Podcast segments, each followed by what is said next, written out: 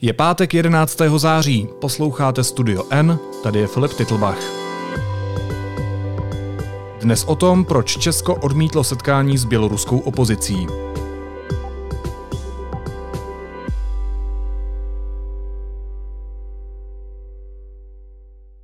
Poláci přišli s nečekaným návrhem, aby se na dnešním samitu V4 v polském Lublinu premiéři oficiálně setkali s běloruskou opozicí.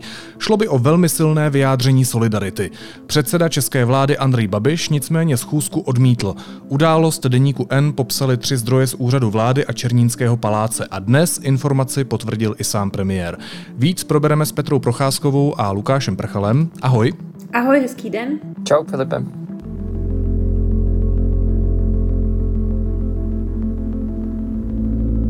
Lukáši, čím Česko argumentovalo, když se rozhodlo, že bude tu schůzku s běloruskou opozicí vetovat, respektive, že ji odmítne? Tak eh, celá ta událost začala tak, že premiér oznámil, eh, že to není dobrý nápad. Pan premiér se to navíc, eh, tenhle ten návrh na tu schůzku s běloruskou opozicí dozvěděl až předevčírem pozdě odpoledne, když se vracel z návštěvy Vídně. A uh, v tu chvíli vlastně začala ta jednání o tom, zda se sejít s běloruskou opozicí v Polsku nebo nesejít.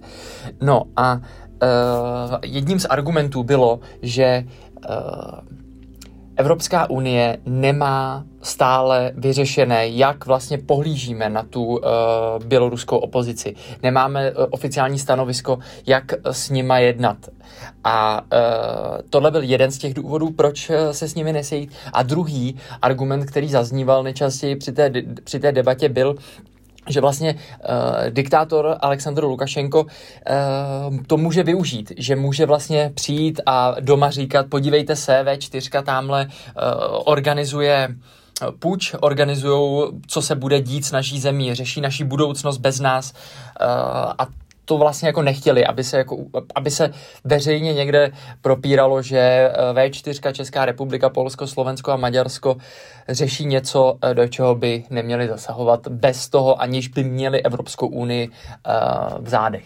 Takhle by to, jak mi to popsali všechny ty zdroje, by, byl, by to mohlo být vnímané trochu jako příprava určitého puče, nějaké partizánské akce. Když se ale zastavím u toho druhého argumentu, který si teď popisoval, tak Aleksandr Lukašenko už přece Českou republiku několikrát obvinil z toho, že různými způsoby ovlivňuje tamní protesty. To už se prostě dělo, tak není to nakonec jedno? Uh, ano, máš pravdu, že se tohle to už dělo opakovaně, nicméně oni nechtějí, nebo aspoň, já to řeknu to jinak, uh, ty mé zdroje říkají, že Česká republika vlastně nechce dodávat Lukašenkovi náboje. Uh, takhle asi jednoduše bych to, bych to schrnul. Uh, oni opakovaně připomínají, nebo dva ty zdroje říkali, že vlastně bychom zbytečně přiváděli vodu na, eh, na ten Lukašenkův mlín, aby mohl znova a znova útočit s těmi samými argumenty, které jsme mnohokrát vyvrátili. Ale podle nich to bylo zbytečné. A proto vlastně premiér eh, řekl to, co řekl, že o tu schůzku nestojí a že to není dobrý nápad. Ale pokud se nepletu, tak to nebyl pouze Andrej Babiš. Připojili se k českému přístupu i další státy Vyšegrádské čtyřky.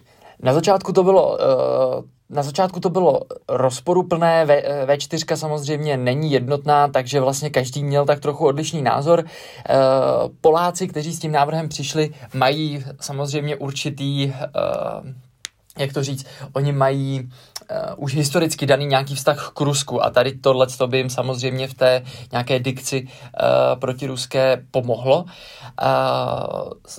Kromě Poláků s tím setkáním na začátku souhlasili podle mých informací, podle těch tří zdrojů z úřadu vlády, uh, i Slováci. Svoje výhrady ale už na začátku měli eh, kromě nás i Maďaři a na základě té argumentace nebo té, té debaty, která prostě proběhla, nakonec všechny ty uh, zbývající tři státy souhlasili, že ta schůzka s běloruskou opozicí uh, není hlavní prioritou a že jsou důležitější pro ně věci. Proto se nakonec teda jako na Babišovo na Babišovu žádost nebo na nějaké to první ponouknutí uh, dohodli, že teda uh, to odsunou a uh, k té schůzce nedojde. Andrej Babiš každopádně dřív k dění v Bělorusku a k přístupu Alexandra Lukašenka směrem k protestujícím nebo k té opozici přistupoval v celku tvrdě, ostře. Připomeňme si jeho slova. To, co se děje v Bělorusku, ta manipulace, vyplý internet, Nedovolili proti kandidátům diktátora se zúčastnit voleb. Zavírají novináře. Mlátí nevinné lidi. Absolutně nepřijatelné. Takže v tomhle se teďka angažuju a myslím, že V4 tady mě měla sehrát hlavnou roli, protože naši kolegové ze západu to nezažili. Oni nevědí, co je to 68.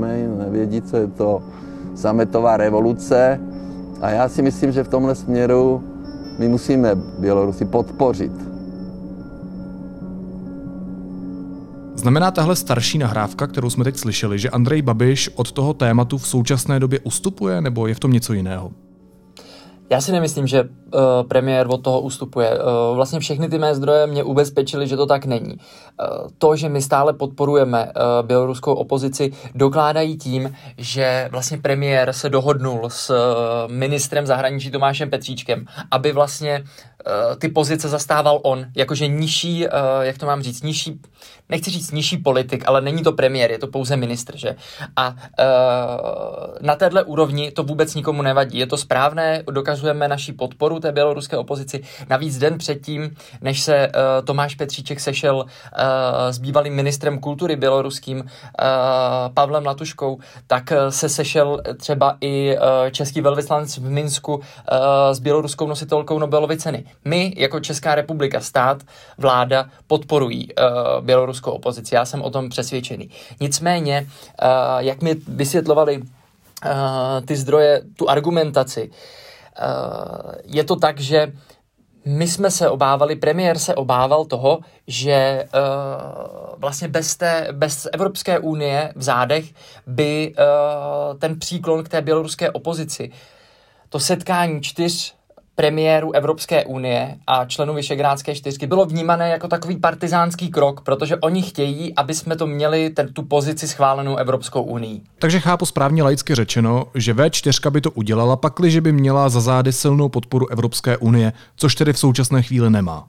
Já jsem o tom přesvědčený, že eh, všichni ty čtyři premiéři by to odsouhlasili tu schůzku v případě, jak si řekl, kdyby už eh, Evropská unie k tomu měla jednotné stanovisko, které by se mělo, pokud si to dobře pamatuju, eh, vyjasnit nebo určit na konci tohohle měsíce, někdy kolem 24. Eh, září. A neříká ale tohle o V4, že je slabá? Vzhledem k tomu, co říkal Andrej Babiš, že by právě V4 měla hrát tu hlavní roli v téhle záležitosti? Uh, může se to tak zdát, já to sám třeba osobně uh, i tak vnímám, protože uh, samozřejmě V4 si může trochu říct, co by chtěla dělat jako jako samostatná organizace. Nicméně já to musím znova zopakovat. Chápu já ten argument prostě chápu, když říkají, že chtěli bychom, aby Evropa postupovala jednotně v těchto věcech. Dokud to nemáme vyjasněné, pojďme posečkat ty dva, tři týdny, aby jsme byli jednotní, budeme potom silnější. Nicméně chápu i ten druhý argument, že takhle to může být vnímané jako, eh, nebo ten protiargument, že tenhle ten přístup, který jsme, eh, o kterém jsme se dozvěděli, může být vnímaný jako, eh, že se V4, ta střední Evropa, bojí samostatně podporovat tu běloruskou opozici. Tenhle argument taky chápu.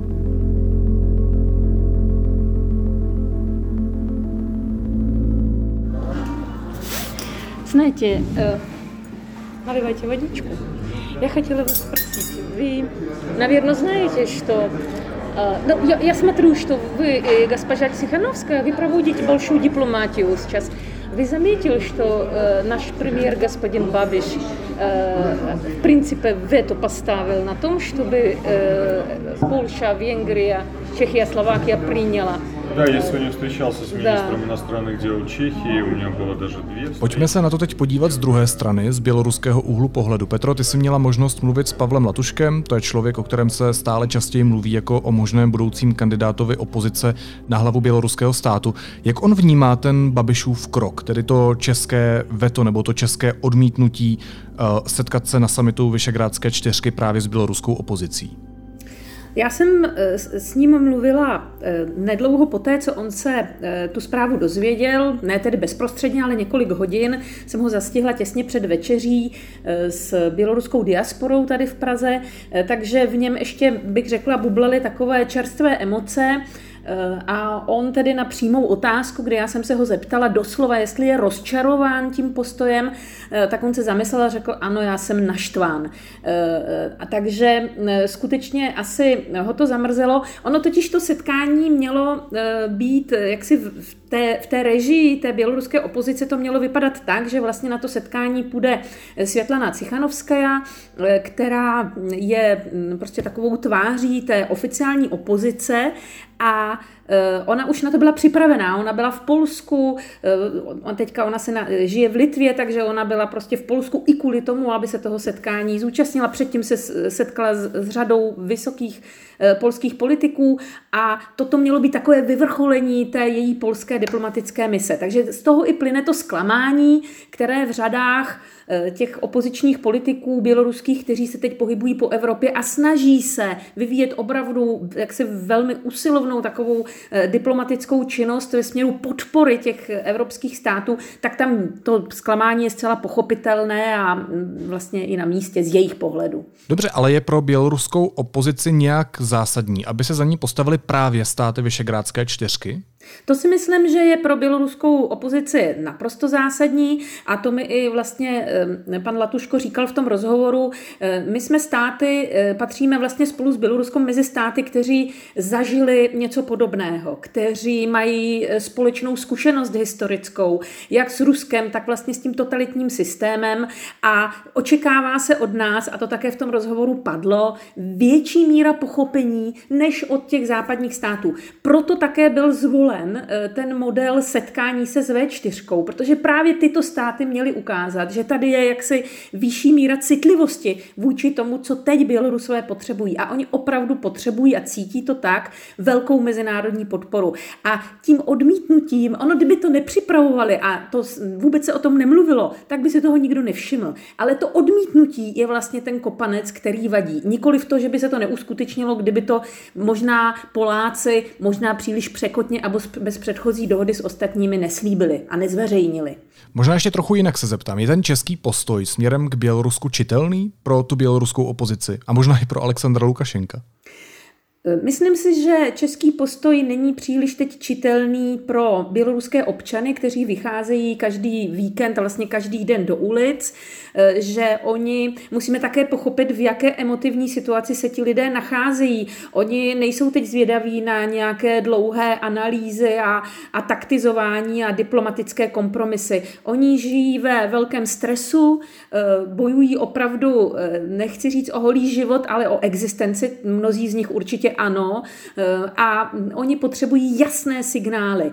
A jakmile se eh, začne trošku lavírovat nebo právě pohybovat se na úrovni těch kompromisů, tak pro ně je to v tuto chvíli příliš složité. A ještě je tam jedna důležitá věc, že jako proti ním hraje čas. Oni potřebují tu podporu teď hned a ne třeba za měsíc nebo v listopadu, protože samozřejmě ta únava eh, bude patrná, těch lidí bude, počasí se bude kazit, bude stále méně lidí v ulicích. Řada těch aktivistů sedí ve vězení nebo byli vypuzeni ze země, takže to stávkové hnutí také upadá. Takže oni potřebují teď využít ten potenciál, který, který mají a proto myslím si, že i na některé ty projevy solidarity tak spěchají a tlačí.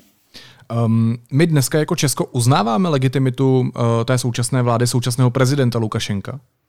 Já myslím, že my uznáváme. Vlastně je jeden jediný právní akt v rámci Evropské unie, starý asi dva, tři dny, a to je usnesení litevského sejmu, eh, ve kterém se praví, že eh, Lukašenko není tedy eh, litevským sejmem uznávaný jako legitimní vrcholný představitel Běloruska. Je tam taková šikovná opatrná formulace, že tím oficiálním reprezentantem je tedy Světlana Cichanovská, která byla za toho reprezentanta vybrána běloruským lidem. Je to, není to úplně přesně řečeno, že teď je pro nás Cichanovská prezident, ale je to jakoby mezi řádky naznačeno.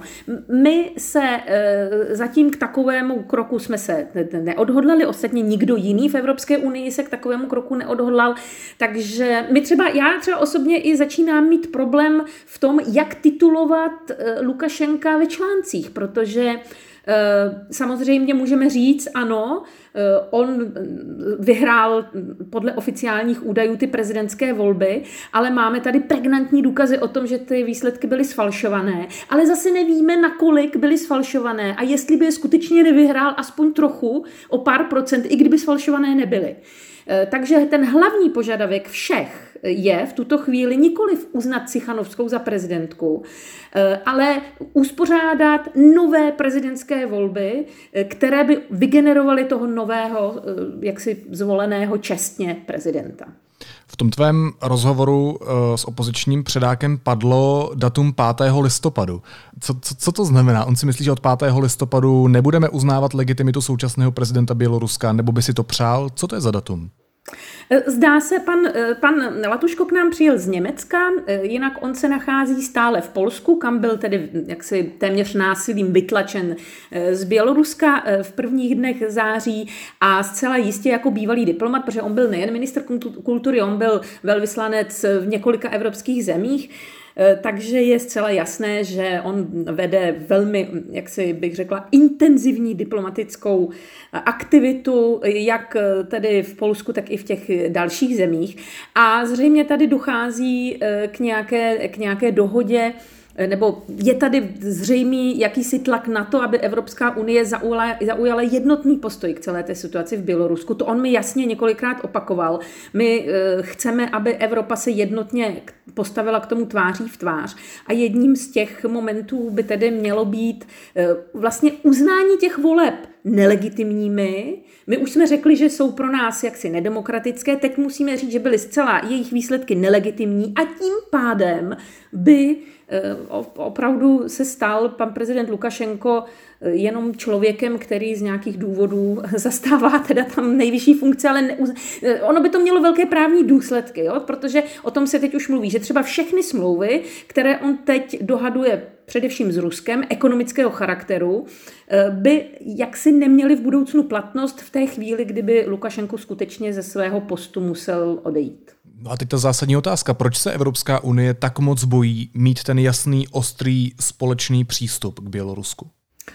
Tak ono nejde ani tak o Bělorusko, celkem to Bělorusko, když by člověk jako byl upřímný a Bělorusové by to asi neradi slyšeli, Bělorusko jako takové asi nehraje nějakou zásadní roli, ale hraje roli jako součást ruského strategického prostoru a de facto jako součást eh, Ruska, když to jak si přeženu, protože oni mají mnohem pevnější vztahy i eh, z hlediska eh, smluvního, než měla Ukrajina. Existuje bělorusko-ruský jakýsi polostát, který už se buduje od 90. let minulého století. Mezi nimi je celní unie, takže jsou tam tam naprosto průchodné hranice, eh, mají řadu společných zákonů. Když dostaneš zákaz vstupu do Ruska, tak automaticky nesmíš ani do Běloruska, to já si vím z vlastní zkušenosti. Takže eh, je tam, je tam řada věcí, které Bělorusko velmi silně propojují s Ruskem. A Evropa se samozřejmě nebojí Minsku, ale bojí se reakci, reakce Moskvy a snaží se eh, postupovat tak, jak vlastně i pan Latuško postupuje, eh, takovými kompromisními kroky, které by příliš nezhoršily ty vztahy s Ruskem, než eh, které jsou, protože ono tam je řada jiných věcí, jako je otrava Navalného a spol. Eh, tak eh, si myslím, že Evropa nechce vyvolat nějakou opravdu jako hlubokou krizi. Navíc, co si budeme povídat, máme podzim, před náma zima, budeme chtít topit, potřebujeme plyn, takže nečekám, že bychom tady zahájili nějakou eh, diplomatickou válku s Moskvou. No a na druhou stranu jedná běloruská opozice i s Ruskem, nebo Putin Lukašenka podporuje tak bezmezně, že prostě není prostor na nějaké jiné další dialogy? To by tam pan Latuško říkal, eh, běloruská opozice velmi eh, chce eh, jednat s Ruskem. Teď mluvíme o, tom, o té koordinační radě. Eh, zdá se ale, že Rusko o tu koordinační radu, ve které právě i pan Latuško, nebo i jak eh, se Lukáš zmiňoval, paní, eh, paní Alexevičová, nositelka Nobelovy ceny, tak zrovna Moskva s touto koordinační radou jednat nechce. Ona ji pokládá za příliš proevropskou, za příliš nebezpečnou pro budoucnost rusko-běloruských vztahů. A zjevně si hledá jiného partnera, jiného kandidáta na prezidenta a jiného partnera pro rozhovory, protože i v Rusku Rusku chápou, že jak si, jak to říkal tedy pan Latuško, ta kniha pana prezidenta Lukašenka je v závěrečné fázi, už je tam, už jsme u epilogu. Takže eh, je třeba hledat nějaké řešení, jak to bude po něm, s kým budeme mít eh, tu čest po něm. Ale eh, myslím si, že to tedy prostě není koordinační rada a to je největší, zatím bych řekla, diplomatická prohra té opozice, se kterou naopak jedná Evropa, to, že se nemůžou dostat, nemůžou se doťukat na ty ruské dveře, nemůžou přesvědčit Rusko o tom, že nejsou protiruští. Že nejsou, on to tam říká, já se nechci kamarádit s Evropou proti Rusku. Já se kamar, chci kamarádit i s Evropou, i s Ruskem. Teď asi velmi složitá a hrozně moc hypotetická otázka, podtrhu to slovo hypotetická otázka. Pokud by se pan Latuško přece jenom někdy dostal do čela Běloruska, jak by se ta země proměnila? Myslí se, že by měla blíž k tomu západnímu světu, že by se snažila vstoupit do těch našich struktur, do NATO a tak dále, nebo by to byla stále ta země ve sféře ruského vlivu? V Bělorusku přece jenom existuje jiná atmosféra, než jsme ji poznali na Ukrajině. Například to tvebou zmíněné NATO, eh, Pan Latuško mi to jednoznačně popřel a i když se zeptáš na těch demonstracích lidí, co si myslí o případném vstupu Běloruska do NATO, tak ti velká většina z nich řekne, že to ne. My chceme být neutrální. E, tam není ta zášť vůči Rusku taková, jaká byla na Ukrajině. Bělorusko prožilo řadu v historii řadu dramatických momentů a tragických, ale například neprožilo hladomor, e, za který je tedy na Ukrajině viněna, viněna Moskva. Takže tam nejsou tato, mm, tyhle ty historické konsekvence tam nejsou a každý ti zdůrazní, že chce být s Ruskem za dobře. A samozřejmě, že je vyloučeno, aby Bělorusko si vytýčilo jako cíl vstup do NATO a Evropské unie a zůstalo s Ruskem za dobře. Takže tahle karta tam nehraje a myslím si, že zrovna pan Latuško, eh, kdyby se stal prezidentem, protože on mi jasně řekl, že pokud tedy tam, jak to se to říkají ty politici, ne, když jako chtějí být prezidenty, ale nechtějí to říct naplno, když řeknou, když to lidi budou chtít, tak já kandidovat budu, tak to přesně mi řek, takže ano, on jistě kandidovat bude, pokud se něco dramatického nestane. Eh, tak on bude přesně tím prezidentem, který to bude chtít jako hrát na obě strany. On je na to diplomaticky vyškolen a vlastně by to asi pro Bělorusko v této situaci byla ta nejlepší volba, když jak si se na to nebudu dívat jako Evropan, ale jako úplně prostě z nadhledu. Ano, Bělorusko nechce se dostat do situace, jako je Ukrajina, tedy do téměř válečného stavu s Ruskem. A Světlana Cichanouskaja, která uh, kandidovala v těch volbách společně s Alexandrem Lukašenkem, prohrála v těch přinejmenším neférových volbách, uh, tak ta už znovu kandidovat nechce? Eh, já si myslím, že Světlana Cichanovská už znovu kandidovat nebude. Její cíl byl především dostat svého manžela z vězení a umožnit, aby kandidoval on. Eh, tam je taková jako smutná vlastně věc, on celý ten příběh je takový hollywoodský, eh, ona je opravdu obdivuhodná, ale její politické zkušenosti i schopnosti a jak si bych řekla, takové politické charisma nejsou úplně eh, nejlepší. A mm, myslím si, že ona to i jako přiznává veřejně, že nechce být politikem. Ona prostě jenom splnila takovou krátkou historickou roli a teď plní nadále jí tím, že tedy jezdí po té Evropě a snaží se vyburcovat Evropu k nějaké reakci. Ale myslím si, že ona eh, kandidovat nebude eh, a eh, také si myslím, že ona už by neměla takové šance, jako měla, jako měla v těch volbách, jak ty si řekl, nečestných, protože přece jen část lidí v Bělorusku, i na ulici, když si s nima povídáš na těch demonstracích, tak oni jsou na ní trošku naštvaní. Jo? Oni jsou trošku naštvaní, že je vlastně opustila, že odjela, že, eh, že se nechala zastrašit. Protože teď mají to srovnání eh, s jinou významnou političkou, eh, paní Kalesnikavovou, která prostě na hranicích vyskočila z okna a vypudit se nenechala. A ať, jsme, ať, je to, ať to je to nespravedlivé a samozřejmě každá matka pochopí, že když ti začnou vyhrožovat dětmi a manželem, tak prostě uděláš cokoliv, eh, tak přesto to srovnání těchto dvou žen z něho jako politicky perspektivnější vychází prostě Marie Kalesnikovová, takže myslím si, že to by mohla být ženská kandidátka na prezidentku, pokud se opozice běloruská nedohodne na jednom společném kandidátovi. Možná se tě, Petro, ještě na závěr zeptám na jeden takový osobní moment. Světlana Cichanovská, jak jsem mi dneska eh, řekla, má dneska narozeniny. Co ona by si tak dneska přála?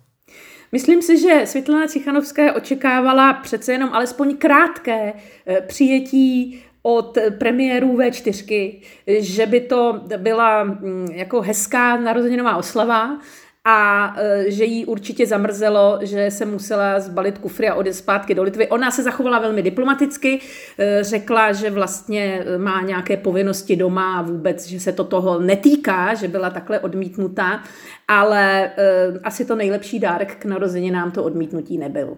Hosty dnešní epizody byli reportéři deníku N Petra Procházková a Lukáš Prchal. Díky moc oběma. Ahoj, měj se krásně, Filipe. Ahoj, Filipe. Následuje krátká reklamní pauza. Za 15 sekund jsme zpátky. Vydejte se s planetáriem pod hladinu oceánu proskoumat barevný svět korálových útesů a odhalte jeho krásy v ohromujících detailech. www.planetum.cz A teď už jsou na řadě zprávy, které by vás dneska neměly minout. Hygiena podle ministra Hamáčka ve čtvrtek požádala o pomoc 200 policistů. Podle premiéra Andreje Babiše ale hygiena trasování zvládá. Pokud nejsou třeba, je to dobrá zpráva, budou se věnovat běžné službě, řekl Hamáček. V druhém oranžovém stupni rizika nákazy novým typem koronaviru jsou po dnešní aktualizaci tzv. semaforu Ministerstva zdravotnictví vedle Prahy nově okresy Beroun, Kladno, Kolín, Praha Východ a Uherské hradiště.